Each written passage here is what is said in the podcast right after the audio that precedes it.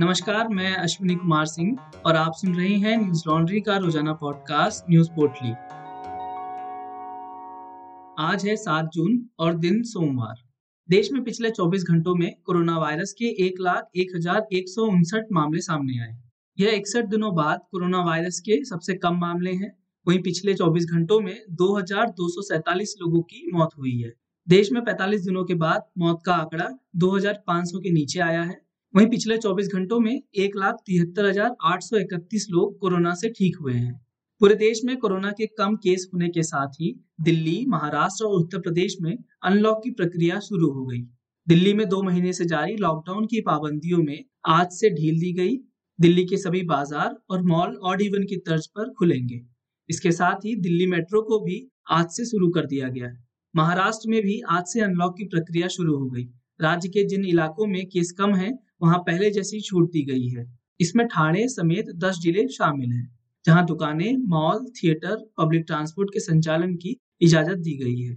वहीं उत्तर प्रदेश के चार जिलों, राजधानी लखनऊ, मेरठ, गोरखपुर और सहारनपुर को छोड़कर पूरे प्रदेश में अनलॉक की प्रक्रिया शुरू हो चुकी है। फरीदाबाद के लक्कड़पुर खोरी गाँव में जंगल की ज़मीन पर बसे सैकड़ों परिवार बेघर हो सकते हैं। सुप्रीम कोर्ट ने आज फरीदाबाद नगर निगम को लक्कड़पुर खोरी गाँव के जंगल की ज़मीन पर बने तमाम घरों को छह हफ्तों के भीतर हटाने का आदेश दिया है। वहाँ रह रहे करीब दस हज़ार परिवारों को तत्काल ज़मीन खाली करने के आदेश दिए गए हैं।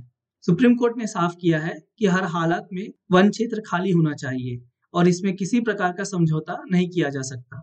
जस्टिस ए एम खानविलकर और जस्टिस दिनेश महेश्वरी की बेंच ने यह आदेश दिया है। बेंच ने छह हफ्तों के भीतर किसी भी हालत में जंगल की ज़मीन पर बने मकानों को ढहाने का आदेश दिया है। कोर्ट ने हरियाणा सरकार को निगम कर्मियों की सुरक्षा का पर्याप्त इंतज़ाम करने को कहा है। अदालत ने कहा कि छह महीनों के भीतर अनुपालन रिपोर्ट पेश की जाए। इसके बाद हम अनुपालन रिपोर्ट की सत्यता की जाँच करेंगे। अगर इस आदेश का पालन नहीं हुआ तो संबंधित अधिकारी सीधे तौर पर जिम्मेदार होंगे। सुप्रीम कोर्ट ने फरीदाबाद के पुलिस अधीक्षक को निगम कर्मियों को पर्याप्त सुरक्षा सुनिश्चित कराने की ज़िम्मेदारी दी है। सुरक्षा मुहैया कराने में कोताही होने पर एसपी जिम्मेदार होंगे।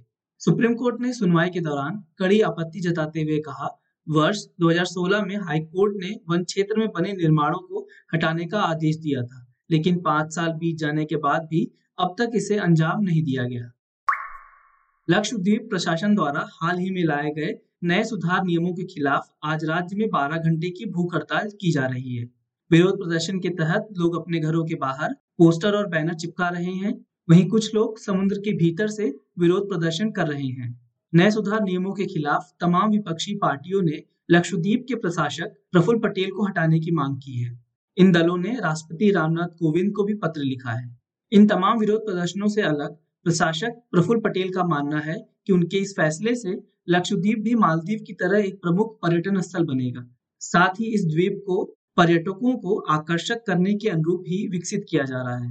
विरोध प्रदर्शन कर रहे लोगों के मुताबिक लक्षद्वीप विकास प्राधिकरण विनियमन 2021 से उनके खूबसूरत द्वीपों की अनूठी संस्कृति और परंपरा खत्म हो जाएगी, क्योंकि इस विनियमन के ज़रिए भूमि अधिग्रहण प्रशासन को अपनी मनमानी की ताकत देगा।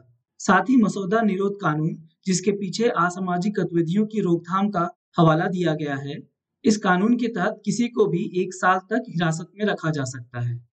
इन सुधार कदमों में शामिल लक्षद्वीप पंचायत विनियमन भी है, जो कहता है दो से अधिक बच्चों वाले उम्मीदवार ग्राम पंचायत चुनाव नहीं लड़ सकते हैं। तमाम विरोध प्रदर्शनों के बीच देश के तिरानवे रिटायर्ड शीर्ष नौकर नौकरशाहों ने प्रधानमंत्री नरेंद्र मोदी को नए प्रशासक के पक्षपात पूर्ण रवैये की आलोचना करते हुए पत्र लिखा है और कहा कि उनके फैसले परेशान करने वाले हैं। वहीं केरल विधानसभा ने सर्वसम्मति से एक प्रस्ताव पारित कर प्रशासक को वापस बुलाने की मांग की है।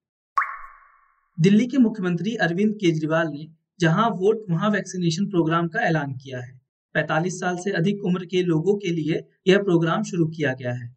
अरविंद केजरीवाल ने कहा, इस अभियान की शुरुआत अभी 70 वार्ड में की जा रही है। हर हफ़्ते 70 वार्ड में यह मिशन चलाया जाएगा।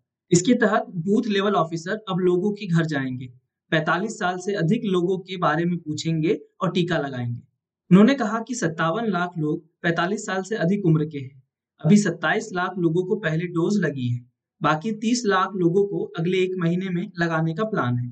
साथ ही उन्होंने कहा, जो लोग टीका लगवाने नहीं आ पा रहे हैं, उन्हें ई रिक्शा की सुविधा दी जाएगी। मुख्यमंत्री ने कहा, अगर वैक्सीन की कमी नहीं हुई तो इस अभियान के तहत चार हफ्तों में 45 साल से अधिक सभी लोगों को दिल्ली में वैक्सीन लगा दी जाएगी। आपको बता दें कि दिल्ली में अनलॉक की प्रक्रिया के तहत दिल्ली मेट्रो की शुरुआत की गई है। अधिकारियों ने बताया, मेट्रो में सीटों की क्षमता के 50 फ़ीसदी यात्री ही बैठ सकेंगे तथा खड़े रहकर यात्रा करने की अनुमति नहीं होगी। दिल्ली सरकार जहाँ एक नई प्रोग्राम के तहत लोगों को वैक्सीनेशन के लिए प्रेरित कर रही है, वहीं देश के बहुत से ग्रामीण इलाकों में लोग वैक्सीन लगवाने से अभी भी कतरा रहे हैं। न्यूज़ लॉन्ड्री की टीम राजस्थान के अलवर ज़िले के एक ऐसे ही गाँव पहुँची, जहाँ लोगों ने वैक्सीन लगवाने से मना कर दिया। उनका कहना है कि वैक्सीन सिर्फ़ वो लोग लगवा रहे हैं जिनको सरकार से पेंशन मिलती है। पढ़िए आकांक्षा कुमार और शिवांगी सक्सेना की रिपोर्ट, जिसका शीर्षक है, हम नहीं लगवाएँगे जहर का टीका। राजस्थान के गाँव में फैला कोरोना टीके का खौफ। कोरोना महामारी को लेकर जारी हमारी ग्राउंड रिपोर्ट्स को सपोर्ट करने के लिए आज ही हमारी नई Hindi website, Hindi dot Newslaundry dot com पर जाकर हमें सब्सक्राइब करें और गर्व से कहें, मेरे खर्च पे आज़ाद हैं खबरें। पाकिस्तान में मिल्लत एक्सप्रेस और सर सैयद एक्सप्रेस ट्रेन की आपस में टक्कर हो गई। सिंधु प्रांत के घोटकी ज़िले के डहरकी इलाके में हुई इस टक्कर में 30 लोगों की मौत हो गई। वहीं 50 से ज़्यादा लोग घायल हो गए। यह हादसा सुबह करीब तीन बजकर पैतालीस मिनट पर हुआ। इस हादसे में मिल्लत एक्सप्रेस के आठ डब्बे पटरी से उतर गए। घायलों में से कई की हालत गंभीर बनी हुई है। घोटकी ज़िले के डिप्टी कमिश्नर ने मौतों की पुष्टि की है। साथ ही कहा, मृतकों की संख्या में इजाफा हो सकता है। मिलत एक्सप्रेस कराची से सरगोधा और सर सैयद एक्सप्रेस रावलपिंडी से कराची जा रही थी। टक्कर से पहले मिलत एक्सप्रेस के कई डब्बों ने अपना बैलेंस खो दिया और दूसरी ट्रैक पर जा गिरे। उसी ट्रैक पर सामने से आ रही सर सैयद एक्सप्रेस उससे टकरा गई। इस कारण से मिलत एक्सप्रेस की आठ और सर सैयद एक्सप्रेस की इंजन समेत चार डब्बे बेपटरी हो गए। पाकिस्तान के प्रधानमंत्री इमरान खान ने हादसे पर दुख जताते हुए कहा, कोर्ट आज तड़के घोटकी में भीषण ट्रेन दुर्घटना से स्तब्ध हूँ, जिसमें तीस यात्रियों की मौत हो गई। मैंने रेल मंत्री को घटनास्थल पर पहुंचकर घायलों को चिकित्सा सहायता और मृतकों के परिवारों के लिए सहायता सुनिश्चित कराने को कहा है। साथ ही इस घटना के जाँच के भी आदेश दिए हैं, अनकोट। घोटकी ज़िले के डिप्टी कमिश्नर ने कहा, हादसे में तेरह से चौदह बोगियाँ पलट गई हैं। इनमें से छह से आठ को भारी नुकसान हुआ है। कई लोग अभी भी बोगियों में फंसे हुए हैं। उन्हें निकालने में काफ़ी चुनौतियों का सामना करना पड़ रहा है।